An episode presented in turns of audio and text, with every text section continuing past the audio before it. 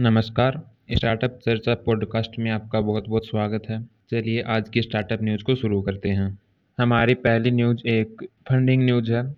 Teachmint app शायद पचहत्तर million dollar की फंडिंग रेज कर सकता है अपनी 500 मिलियन डॉलर की वैल्यूएशन पर। अगर आपको नहीं पता तो मैं आपको बता दूँ, टीचमिंट एक एडटेक प्लेटफॉर्म है।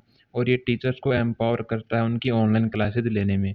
यहाँ पर टीचर्स बच्चों की अटेंडेंस ले सकते हैं फ़ीस कलेक्ट कर सकते हैं और असाइनमेंट्स भी काफ़ी आसानी से दे सकते हैं। तो ये एक ही प्लेटफॉर्म पर टीचर्स को सब कुछ मिल जाता है। अगली खबर इलोन मस्क की है।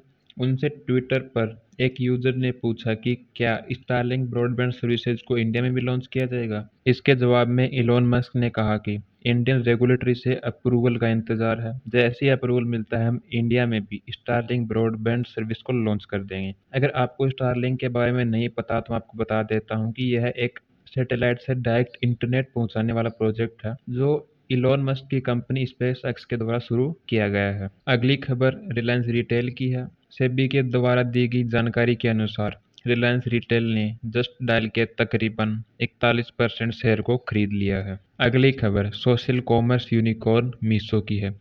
मीशो ने अपने कर्मचारियों के लिए 10 दिन का ब्रेक अनाउंस किया है, ताकि उनके कर्मचारी काम को छोड़कर थोड़ा आराम कर सकें और फिर फुल जोश के साथ काम पर वापस आ सके। वैसे यार, ये कॉन्सेप्ट काफ़ी बढ़िया है। होपफुली शायद दूसरी कंपनियाँ भी इस तरह के कुछ कॉन्सेप्ट लॉन्च करें अपने एम्प्लॉयज़ के लिए। अगली खबर, महँगाई की है। दरअसल घरेलू एलपीजी गैस सिलेंडर की कीमतों में एक बार फिर से पच्चीस रुपए की बढ़ोतरी हुई है और ये लगातार तीसरा महीना है जब एलपीजी गैस सिलेंडरों की कीमत में वृद्धि हुई है। अगली खबर हमारी आईटी इंडस्ट्री की है। एक रिपोर्ट के अनुसार भारत की जीडीपी में आईटी इंडस्ट्री का टोटल कंट्रीब्यूशन 7.7 फ़ीसदी है और 2025 तक ये कंट्रीब्यूशन 10 परसेंट होने वाला है। अगली खबर टाटा ग्रुप की है। टाटा ग्रुप की सभी कंपनीज़ की total market capitalisation 300 billion dollar पार कर चुकी है, जो कि एक बहुत ही बड़ी खबर है। अगली खबर एप्पल की है। खबर यह है कि एप्पल भारत में अपना पहला ऑफलाइन रिटेल स्टोर मुंबई में 15 अगस्त 2022 को खोलेगा। और कुछ उड़ती सी खबरें यह भी हैं कि एप्पल अपने इस स्टोर को दुनिया के सबसे बेस्ट स्टोर्स में से एक बनाने वाला है। तो यार, देखते हैं कि इस स्टोर को किस तरह से लॉन्च किया जाता है।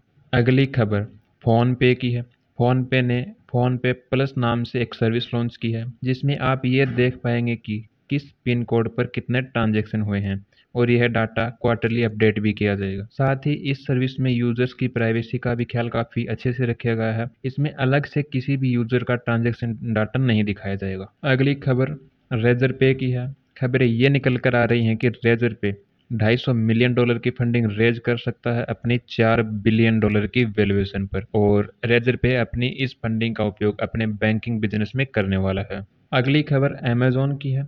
अमेजोन इंडिया ने अनाउंस किया है कि वो एक किसान स्टोर नाम से प्लेटफॉर्म लॉन्च करेंगे, जिस पर किसानों को कृषि से जुड़े आठ हज़ार से ज़्यादा प्रोडक्ट्स एक ही जगह पर मिल सकेंगे। जैसे किसानों को बीज चाहिए, कृषि उपकरण चाहिए, फ़सलों के लिए दवाइयाँ चाहिए आदि सभी चीज़ें इस प्लेटफॉर्म के ज़रिए किसान खरीद पाएँगे। लेकिन यार, मेरे ओपिनियन में ना, अगर अमेजोन और फ्लिपकार्ट जैसी जितनी भी बड़ी कंपनियाँ हैं, ये अगर एक ऐसा प्लेटफॉर्म लॉन्च करें जिसमें कि किसान अपने प्रोडक्ट्स डायरेक्ट लोगों को बेच पाएँ तो यार मेरे ख्याल से ये काफ़ी अच्छी चीज़ होगी भारतीय किसानों के लिए और इनके पास ऐसा करने के लिए फंड भी काफ़ी है।